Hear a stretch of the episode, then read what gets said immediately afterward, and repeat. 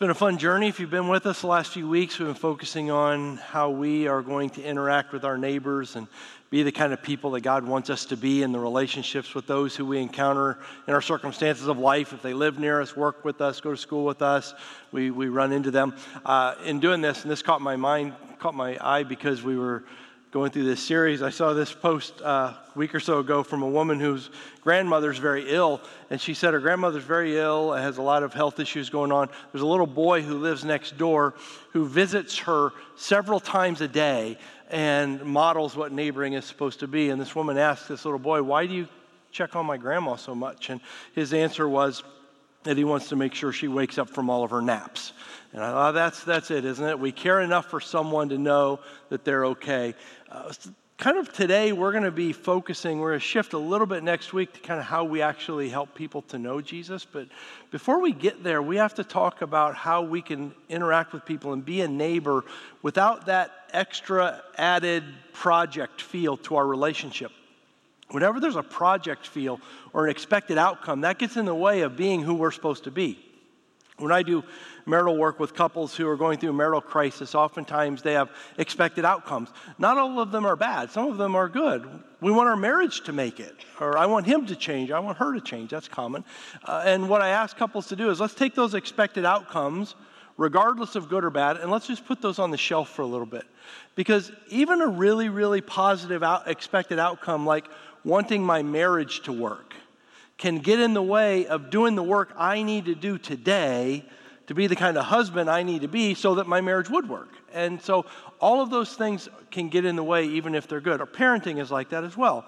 If you're a parent, you want your children to be successful, you want them to learn, you want them to do well in school, you want them to go to college, you want them to have a nice job, maybe meet someone, get married, start a family, which are all okay desires, but when they become an expectation, all of a sudden, when our child doesn't meet them, there's a bump and there's a rub because there's a little bit of a project feel. As we consider neighboring, that's where we're going to stop today. How can we enter into relationships with people who we do life with without that expectation that they're going to trust Jesus and they're going to become a Christian. After all, isn't that what has changed our lives? Jesus has entered into our lives, rescued us, redeemed us, given us hope, given us a message, and we're supposed to share that message with people. But sometimes that can get in the way of actually being the people that we're supposed to be, and it can have an ulterior motive, which rarely ever helps in relationships. So, before we dive into some of the lessons for today, I want to tell you a little bit about life in our neighborhood in, I'll just call it the 1000 block of Couch Avenue in Kirkwood. We moved in about 20 years ago, and I remember the day we were moving into our home. It was nice out, and the doors were open, and we're unpacking boxes, and this little boy just wanders in. And we started talking to him, and, and then there was a very frantic mom came running in after that. You can imagine, I'm sorry, I'm sorry, I'm sorry, I didn't know. And, and that was our introduction to, that, to this family and kind of our introduction to this couple block area of Couch Avenue in Kirkwood. We got to know them. Our daughter had a friend, a girl the same age down the street. They became close friends. Um, we started talking about our life and just doing life together. And since our daughter goes to church, she invited her friend to come to church. And so this little friend came to church, started coming to church with us, family vacations with us. We'd have their family over to our house for cookouts, New Year's Eve celebrations. The mom began coming to church. I don't even remember actually an ask or anything. She just kind of started coming to church with us and, and really studying the Bible. And then we had a small group Bible study that met in our house, which have you ever stopped to wonder what our non Christian neighbors think of our small group Bible studies? Every Tuesday night, eight cars just pull up in front of our house and something happens in there. I mean, it's probably kind of weird sometimes to think what goes on there. Um, talk to them about it. Maybe invite them. Let them know, hey, every Tuesday night, those cars that pull up, we get together and talk about life and study the Bible together because we want to know what God wants for us. So, so this mom, we invited her to our group. She started attending our small group, and we, we met in each other's homes. And so when it came time, we were meeting in, in their home. And one night there was a crisis with one of their children, and the first call was to our small group members, and these group members came together, were praying and helping and helping this family to move through that. The neighbors directly to our north, an elderly couple who we got to know, they were one of the founding families in this neighborhood in the 50s. And uh, he was uh, retired from uh, carpenter, had been in World War II and liked to do his plan his reunions for his Coast Guard cutter team there and the men who served with him and so but he couldn't do anything with the computer my daughter even in like middle school would go over and help him to get his mailing list ready for his uh, mailings to go out so they could get this coast guard cutter reunion together with his world war ii buddies. And when he would leave to go on hunting trips my daughter would go and just stay there and stay with his wife. Uh, she became very ill passed away. We walked them through that. I was able to officiate the funeral for her. I remember walk, talking to him several times after that, and uh, really hard, strong man. I mean, kind enough, but kind of a man's man, didn't need help from anyone else. And I remember one evening we were sitting out in the backyard. I was talking to him a little bit, and a tear welled up in his eye, and he started talking to me about how much he missed his wife and how hard it was to go through life without her. And I talked about how incredible that is and what a testimony that is to the love that they had and was able to share a little bit of the hope that God gives to us about life beyond this life. And he uh, ended up living for several years after she died, was in a car accident, and his health began to go downhill, and his memory was fading. And just last year, I got a call from his son who lived out of state who said that his, his dad was failing. They needed to get some things in order for him as a state, and he was very uh, skeptical and concerned, didn't know who to trust in his life, uh, but he wanted to talk to me. He wanted me to be there because he trusted us. And that was we're neighbor. We're not family. We're neighbor. But just that connection without any without any expected outcome, without any agenda, doing that life with him, we were able to walk with him through that journey. And he passed away not long ago. We were able to uh, walk with the family, and our whole neighborhood mourned and grieved this kind of patriarch in our, in our neighborhood. Um, then there are plenty of real moments. I'm going to circle back to this later, so this is important real moments in life that we have to do when we're neighboring. I remember one new family moved in, they had young kids, and uh, it was springtime, windows were open, and I remember her walking across the street when Sarah and I were out, and she was kind of concerned and we were, what's the matter? And she said, well, I don't know if you heard last night, but we kind of got in a fight with our kids and there was a lot of yelling. And we're like, well, that never happens in our house. And, and no, I, I, said, I said, boy, if you've only heard some of the things that have come out of our house over the years. And um, I remember one uh, evening when our daughter, those preteen years, and we were bumping into each other, and, and she took off out for one of her trips out because things got too hot in the house there. And, and so I got my shoes on to go find her after the, the argument. And one of my neighbors was out, and all she said was she went down that way. And so I got up and I walked down. And right behind Robinson Elementary School, which is a few blocks from us, was always her hideout. That was where she'd go, the back door of Robinson Elementary School, which became a community for us. So our kids went to school. We, we knew those people, they were our neighbors, and that was her safe place where she would go and I'd go find her there, and we talk through things. Uh, so, real moments, if we're going to do life together. One of our neighbors uh, just recently was released from prison. He had, uh, was convicted of a white collar crime and spent three years in jail. And in this time when he was incarcerated, we would write letters, send devotional books, share with him the love of Jesus Christ. And, and in his correspondence, was able to see how he had taken he had, everything had been taken away from him his career, his status, all of this stuff, but he was embracing Jesus in a way that he hadn't embraced him before. Uh, and that's a neighbor. We've had block parties. Uh, we've watched homes when people are away. We all have keys for homes. Uh, I still, I don't know for sure, but several years ago we went on a vacation and I remember we were having some problems with the valve for the water line coming into our house. And to this day, I do not know who put the new valve in our home. Someone, while we were on vacation, got into our house, went down the basement, put a new valve in. I think it was one of our neighbors, but I still I asked around. Nobody owned it, but somebody, while we were away, put a new valve on the, on the water line coming into our home, uh, which we'll get to a little bit. It's serving like that. That's really, really part of what we're supposed to be doing. Um, no ulterior motive, just doing relationships. I enjoy doing handyman work. I'm uh, a moderately good handyman, I guess. I've done some remodeling in homes, kitchens, um, helped with some sagging uh, floor joists in homes, put some siding on some homes, um, things like that. And people have done that for us. It's just life, it's serving, it's helping each other to grow. Uh, the result of that is we have a lot of relationships with people all up and down our street, all up and down our street where we intersect with life, where we know stories of their what's going on in their lives. They know stories about what's going on in our lives, and we've walked this journey together.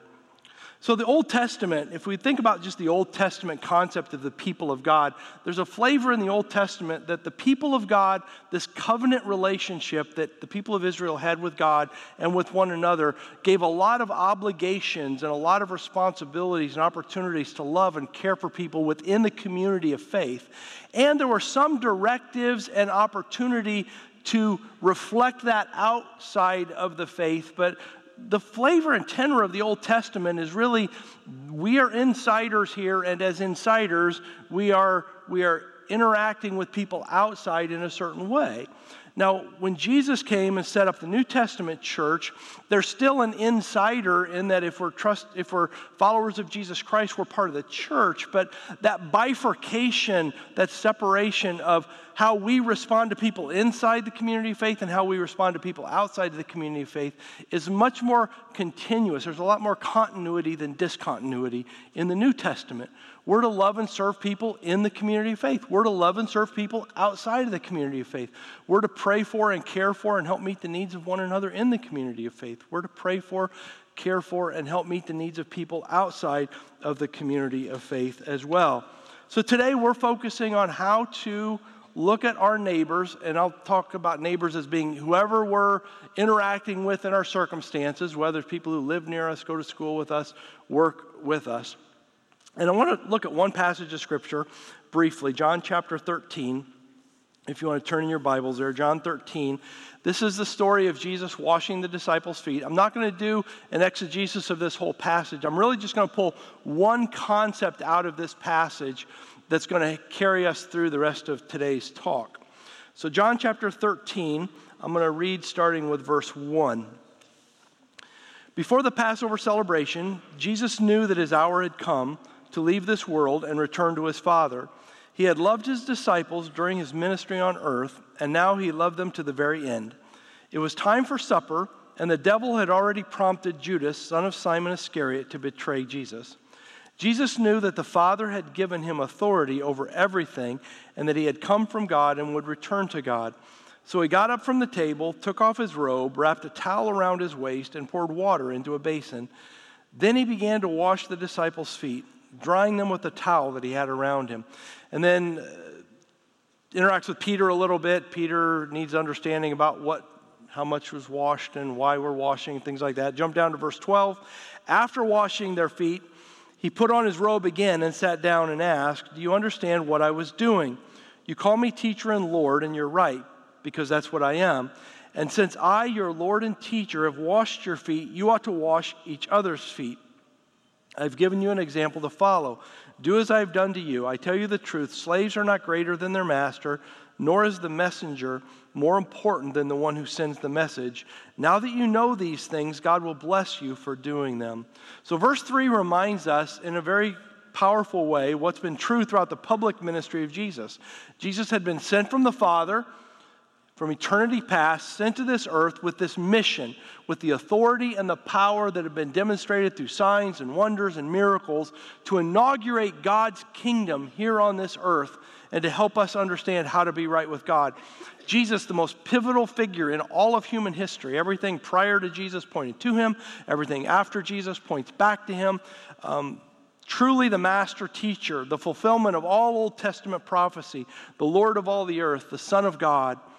One commentator said he had an unclouded perception at this moment of his relationship to the Father, of the commission that had been held for him, and his approach to him. It possessed his very soul. So, with all of that, with this incredible validation of Jesus' purpose and mission and authority and power, verse 4 begins with two words so he. So he. That is, as a result of all of this authority and power flowing through him, he now has an opportunity to act in keeping with that power and authority and clear mission. His natural and most powerful expression of his purpose and power is not to make some huge proclamation or come out with both barrels blazing. Everyone now needs to get this. No. His most powerful expression of his purpose and power was to take off his cloak, wrap it around his waist, pick up a towel, get some water, kneel down, and serve. That's what Jesus did because of his power and authority and the mission that he's given. That, in a nutshell, is what neighboring is, guys. We've been given this call.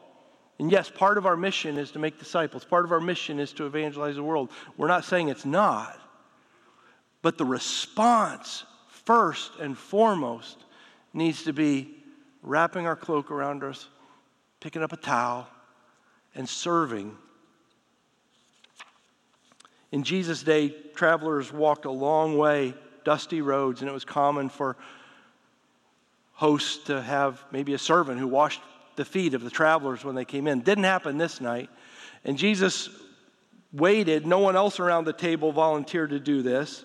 Was a great act of humility. There's a rabbi in the third century who said, was said to be so humble that he would do anything for others except relinquish his superior position. Because seating was, seating was according to where you were at. So I'll do anything for you, but I'm not going to give up my spot. Jesus gave up his spot. Said, I'm going to give up my spot and I'm going to serve.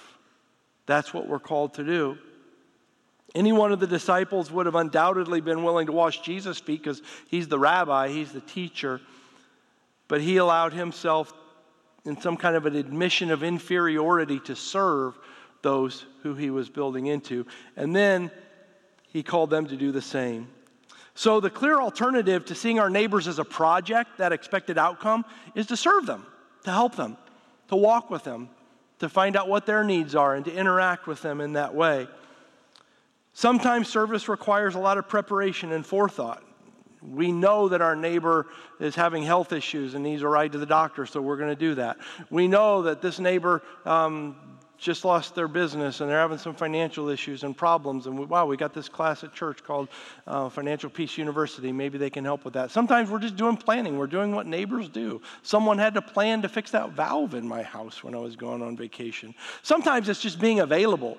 And this is so huge for us. We travel at Mach 3 in our lives today, and rarely, if ever, are we available if God would choose to use us. I mean, some of us, if God wants to use us, we would say, All right, let me check my calendar. I think next Thursday at 3, I've got an opening, God, if you want to use me to serve someone. Uh, and that's the reality of our lives. But sometimes, avail- I think availability is probably one of the key marks of discipleship in our world today in the church. Are we available if God chooses to call us for whatever the purpose is? Last month, I was flying to San Diego for a leadership workshop. And due to some weather issues, I couldn't, my direct flight was canceled, so I had to go to Chicago, Midway, and then to San Diego. So I got to Chicago, got on the plane, and it was a three and a half hour flight then. So I thought, oh, that's all right. I've got a project I need to work on. I'm doing a talk uh, on Christian service for Celebrate Recovery for one of the CR meetings that was coming up. And that's a big hallmark of Celebrate Recovery and the recovery process. How are we serving people? So I've got this talk I need to write on Christian service. So I get on the plane, and fortunately, I've got the aisle seat, and there's an empty seat, and there's a girl sitting in the seat by the window. She already had her headphones in when I got on, so I'm two thumbs up. I'm going to get a lot of work done. So I open my laptop, we start flying, and I'm tapping away at this talk about Christian service. Remember that, that's important in the story. So I'm talking about Christian service, and I'm writing this talk to help other people know why this is important. About half hour into the flight, the captain giving an announcement that something like the Wi-Fi wasn't working real well, and and he got done, and the girl and I had pulled my headphone out to listen, and she pulled her headphone out and said uh, earphone out, and I said, "What was he saying?" I said, "Well, he was just saying that the Wi-Fi is not working." And I started to put my earphone back in, and she said, "Oh, that's good because I'm going back home to San Diego. I've been staying with my grandparents in New York uh, for the last couple of weeks, visiting them, and school starts tomorrow. So I was hoping we weren't going to be delayed to get in there because school's starting. And I love being with my grandparents because they have horses, and I love riding the horses. But I took the wrong kind of pants. I just brought like yoga pants. You're supposed to wear jeans or something. So I had to go to the store and get that. And I realized I'm sitting next to the chattiest 14 year old girl on the planet. and I'm not exaggerating. An hour and a half later.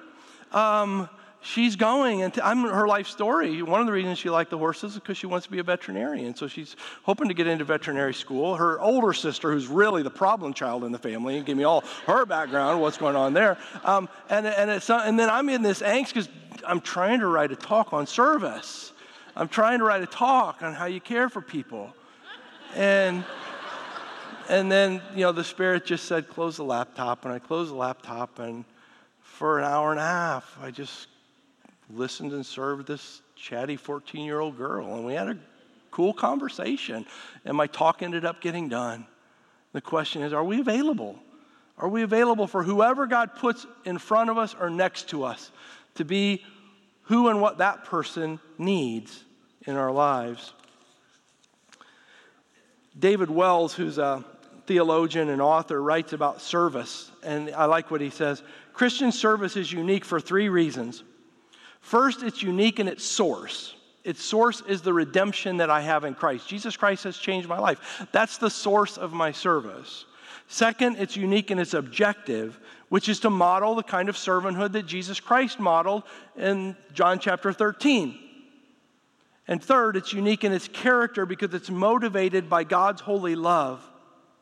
So that's, this is what makes it different, different when I stop or you stop as a follower of Christ and help someone whose car's broken down and someone who's not a follower of Christ stops and helps them. We might both do the same kind of assistance, but there's a motivation and a character of my help that I pray and hope reflects the love of Jesus Christ, whether it's spoken or not. If you're a Christian, Every conversation and every contact you have is a spiritual contact. You may not know what God is doing through even the simplest contacts. You might be, you might be the person who your neighbor uh, moves away and they move to another city, and five years later they trust Jesus Christ as their Savior, and they look back and they think, boy, you know what? Now that I know Jesus, I remember that caring neighbor I had back in St. Louis who didn't preach at me and didn't beat me over the head with the Bible, but I knew that they were Christians and they were the most caring, loving people. Don't think that that wasn't part of the journey. It was part of the journey of helping them. So we need to do this individually. We need to do it as groups. If you're a part of a group, whether it's a Sunday morning group, a home small group, men's group, women's groups, how are, how are we doing at reaching out to our neighbors and just caring for people without an ulterior motive to help them and to love them? Even as a church, uh, I'm going to show you a video now of a pastor in San Diego and what this church did to reach out to their neighbor without any ulterior motive. So give a listen to this pastor. Everyone say, What do you want me to do for you? Everyone take a deep breath. Say, How can I help you? This is, this is, the, this is the magical thing. It sounds so simple. You say, I'm going to count all the organizations. You know what? I'm going to go walk to that one. I'm going to go to that bar. And I'm going to go ask the manager, How can I help you? It's like so simple, it's stupid. It's got to be more complicated than that. We got to have a Bible study. We got to walk around 20 times and pray and da da da da da and do incense and you speak in tongues or speak in toes or whatever you speak in. And then, no, you just you just go and say, "How can I help you?" We went to the mayor of San Diego and we said, "Mr. Mayor, um, we want to we want to help you and offer you 100,000 hours of volunteer service. Now you don't have to do 100,000, you do five, 1,000." He said, "Well, what do you mean? Uh, how are you going to do that?" And we had never counted 100,000 hours. We didn't really count, so I was like, I don't know how we going I was thinking in my head, how are we going to do this? I said, but we're going to do it. We're going to, you know, we got a lot of people, got a lot of ministries, blah, blah, blah. And he gave us a book. he says, here's all the volunteer opportunities we have in San Diego that we cannot meet because of our budget. I said, really? Give us the book. You can go to your mayor and say, how can I help you? You can go to your fire chief. Went to the fire chief and said, Mr. Fire Chief, we want to help you. Can we refurbish paint, cut grass, whatever, fix stuff up in all 47 fire stations in San Diego? Of course. Or we don't want anything in return. Go to the police department. We're going to remodel the police department headquarters lobby. We're going to remodel the lounge to the 911 call callers lounge. You can just go say, "How can I help you?" Sounds very simple. Everyone, let's start over. Everyone say count. Say count. Say walk. Say ask. Here's why ask is so powerful. Because Christians are so known for what they're telling people to do. You need to believe this. You need to be saved. You need to repent. You're a sinner. Oh, take all that out of your vocabulary for a minute and just say, How can I help you? What is your need? So often we're telling people what they need to do without even knowing who the people are, without even knowing what their needs are. So we started going around San Diego, counting, walking, and asking. There's one more word, I'll get to that in a minute. Count, walking, and asking. And it's so empowering because you're not asking, you don't need anything for you. It's all about them. And they scratch their head. They go, what's the, what's the catch? Jesus. Say it with me. Jesus. That's why I tell them, say it with me. Jesus. We don't want anything. We just want to bless you. That's it. What if we lived our lives individually, in our homes, in our groups, in our ministries, in our church? We don't want anything. We just want to serve you. And in serving you, we want to introduce you and help you see whether it's through overt actions, whether it's through words, or whether it's just through service. There's a God who sent a Savior to rescue us. And that's why we do what we do. Four years ago, I think it was, we had a group in our church actually who did those kinds of interviews in our community. And so we actually have some data. If you're a, gr- a group leader or if you're in a group or a class and you want to know more about this and you think, wow, I'd like to know what what we've already done in conversations with some of our leaders. I mean, they're a little bit dated, but my assumption is probably some of the same issues are still alive today in Ballwin and Manchester uh, from four years ago. At least we have the contact. So give, give us a call in the outreach department here at our church, and we'll be glad to connect you with that. Or you can go have those conversations with the people nearest you. And so, as a church, as groups, and as individuals, we need to be doing this. The last thing I'm going to do today is just go through 10 principles. I had 10. Someone gave me another one at the end of the service, so now it's 11 at the end of first service. Principles of how to care for our neighbors as an authentic relationship and not as a project. Nothing magical about these. You might come up with better ones, but let's begin. Healthy relationships, even brief interactions, are mutually beneficial. Healthy relationships, even if it's a brief interaction, can be mutually beneficial and can be helpful in building the relationship. Do not buy into the myth that anything important requires deep, deep, deep, significant interaction. Sometimes great things happen in shallow conversations. When I was in San Diego for that meeting I alluded to earlier, stayed with some friends, and one of the, the husband of this couple is a scientist at Scripps Oceanographic Institute in San Diego, and he took me on a tour of one of, this is one of the foremost, the world's foremost uh, institutes for studying what happens in, our, in the ocean. And he, he showed me as he was taking me on this tour all of the research equipment and the, the equipment that was just within the first hundred yards of the ocean and he told me all the data that that brings in. That just with instruments just within 100 yards of the shore, it's giving them information about what's going on miles and miles out into the ocean. And I thought, wow, we need to think about that in, in our relationships too. Some of us are, you know, it's got to be deep if it's going to make any difference. No, it's are we doing shallow well? Are we, are, do we have the right readings out, the right instruments to even have a shallow conversation with a neighbor, help us know something about him or her, help him know something about us? Second principle begin with foundational interaction and learning about each other just really just be real be a friend be get to know this person like you would get to know anyone else. There's a, an ebook online you could do a search for if you'd like called the art of neighboring. And in the art of neighboring they describe moving from a stranger to an acquaintance and from an acquaintance to a relationship. That's the goal. And in order to do that you need to get to know one another. You need conversations that turn toward important matters in a natural way. I don't have to wait for my neighbor to tell me he likes fishing. I see the boat in his driveway. I see him get ready every weekend when he goes out and goes fishing. I don't have to wonder about that.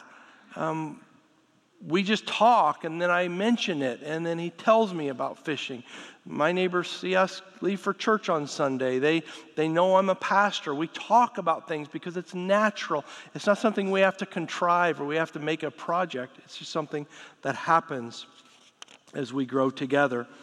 Be a good listener. A good principle in all of our relationships, but in this one for our neighbors. Other than God, the person who you're talking to, that neighbor knows more about him or herself than anyone else on this planet. Other than God, he or she knows more about him or herself than anyone else on the planet. So the notion that I have what it takes to fix him or to get him to where he needs to be is pretty ludicrous, isn't it? The Holy Spirit does a much better job than I do or you do of helping to connect where that person is with where God wants them to be. So we're listening. We're listening and we're asking questions and we're building an authentic relationship with them. Next, love wants what is best for your neighbor. Love wants what is best for your neighbor, not what is best for me. Not, not what is best for my church. Not what is best for my reputation as a Christian. So the next time someone in church asks me, when was the last time I shared my faith, I can say that. That's about me, that's not about them. Love wants what's best for them. And if that's a safe relationship where they can be on a journey and you're just walking with them on that, that's wonderful. Enter into the messiness of life. One of the reasons why I think our neighbors are a little skeptical of us as Christians is because we, we can put masks on and play games, and I know everyone can do that, but we of all people should, should be comfortable taking the masks off because we know we all need them because of our messy lives, but we, we found freedom in Jesus Christ. And so when we enter into the messiness of life with other people, we can, we can understand what that is. That's happened on my, na- my neighborhood in our street. Um, we've, we've entered in to some really hard things with one another on our street. When, when we ask about someone's child, you know, how they're doing now as a young adult, it's because we walked with them through some really hard times in high school or in college. Because we've been real with each other that life's messy and it's broken and we get hurt and we need each other in relationships. Be visible. It's too easy to do life on the back deck close the garage door as soon as you pull in and not interact. We have to be visible with people if we're going to build relationships and we're going to do life with them. Pray for your neighbors. Just start at one end of the street and just each night as you're having dinner and praying before a meal or whenever you do your prayers, pray for your neighbors. Pray that God would give them, show them His love. Pray that God would bring opportunity for you to care for them and to serve them. Pray for their, for their real, concrete, physical needs that they have in their lives. Here's one single people are neighbors too. Single people are neighbors too. And I wanted to put that in there because we as a church, and this is in general, tend to do a really, really poor job of including single people. Uh, almost everything is about marriage, almost everything is about family, and we can leave single people out, and that's not okay. Single people are neighbors too, whether it's the 30 something young man or young woman who may or may not really want to spend their lifetime with a partner and they're, they're wondering why they don't have one yet, or if it's the 80 year old widow or widower who just needs some companionship, or the 50, 40 or 50 year old divorced person trying to get their feet under them. They're neighbors too. We need to be in their lives, we need to invite them into our lives, and they have a place here at First Free, and we need to make sure of that. Take time to listen and learn and understand from neighbors who do not believe what you believe. If you want your neighbors to actually consider the truth claims of the gospel, and you're not willing to consider their truth claims, then we're just doing project stuff. So if you talk to a neighbor and they have views on anything theology, anything social, uh, sexuality, whatever it is, maybe another religion, and, and they're telling you about that, what if you would ask them to help you understand more? Do you have a book I can read on that? Because all I, I, see, I see your position from outside, and I have all kinds of questions. I'd really like to know more, and, and actually do it because you might learn something. I mean, really, we really might learn something from people that believe differently than us, um, and and and just listen and learn. 99 times out of 100, although it's not the objective, it's not the expected outcome, but usually, then they'll say, "Well, thanks for reading that and talking about that. I appreciate you taking the time to really want to know that. Do you have something I can read?" Can tell me more about what? You, and then you're entering into an authentic relationship, which is what we do to build real, real relationships where the truth claims of Christ stand on their own. The truth claims of Christ are not dependent upon you or me. It's the truth claims of Christ in Scripture and the Holy Spirit applying them to the, to the people's lives. That's what it's all about. Then celebrate your neighbors. Have a block party. Um, do fun stuff. On our little street, we have the taste of Couch Avenue every once in a while, where we tell everybody pull your grill or your smoker out to your front yard and put your best stuff on, and then we walk up and down the street and we eat together, and we end up in someone's driveway having an evening party together. Or uh, a year or so ago, we put our projector out in the front yard and put a sheet on the front of the house and just went up and down the street and said, Hey, we're having an outdoor movie tonight. Who wants to come? We end up with 15 people in our front yard watching a movie in the evening. One of our neighbors still asks, When are we going to do the next outdoor movie night? Like, well, it wasn't planned. We just did it. Uh, but we need to do those kinds of things. Um, celebrate what's going on in your neighbors' lives. A few weeks ago, I was walking with walked into a, the house that's being built right next to us. This is a couple that's moving from Illinois to our neighborhood and walked in. And the first thing that, that this guy said is, How's your daughter doing? It hasn't even moved in yet. And our daughter had a car accident in May, and this guy actually had been invited to a block party that we missed because of some of the medical stuff going on. Uh, and in that, they just shared, hey, Alyssa had, had an accident and, and things like that. So he already has been indoctrinated. It's like we tested him out to see before he even moved in that we care for each other and we talk to each other. New Year's Eve day was a pretty nice day. I'm sorry, Christmas Eve day was a pretty nice day last year. And I was out in the front yard doing some work, getting earlier in the day. And one of my neighbors, who's a single guy, lives across the street, came over and he, he just asked me, he said, Do you guys have Christmas Eve service tonight at your church? I didn't even have to invite him. I mean, we built a great relationship. We've had a lot of good talks about a lot of different things. He just came and said, Do you have Christmas Eve service at your church tonight? I said, Yeah, we have Christmas Eve service. You want to ride along with us? He said, No, but you may see me there. And right here at our Christmas Eve service, sitting over there somewhere, were me and my wife and my neighbor. And I didn't even have to invite him because he wasn't a project. He wasn't a project, it's just a relationship. And in that relationship, some of the things came together and God did something that I couldn't do. That's what today's talk is about. Now, some of you are saying, and then what's next? Stop. Just, just leave that right there. We're not going to go with what's next. Next couple of weeks, we're going to talk about how to engage in spiritual conversations with people. But if we don't get this, then it will become a project and we're just trying to get them to do something for us. So, what I want to do right now is I'm going to pray. And I'm going to ask God to give us all opportunity this week to engage with a neighbor just to serve and just to build relationship, not with any expected outcome, not as a project. Will you pray with me as I do that? Heavenly Father, we are so blessed to be in your family. And we have neighbors, and not everyone who's a neighbor of ours is lost, but some are. And those who are, we do want them to know you. But we so do not want to make them a project and deprive them of their dignity and worth and value as someone created in your image.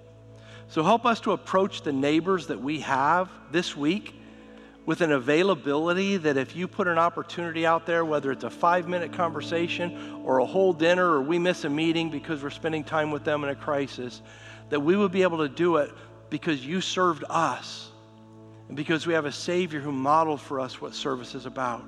And we pray through those interactions that your Holy Spirit will be at work and do what you do so much better than we do. Let people know that there's a God who loves them and there's a place for them that they can belong. We want to give you all the credit in Jesus' name. Amen. Thanks for coming. It's been great to be here together today. Come back next week. We're going to continue this. There'll be people here praying for you. Uh, if you want to come up to the front and talk to someone on the prayer team, go out and do some neighboring this week.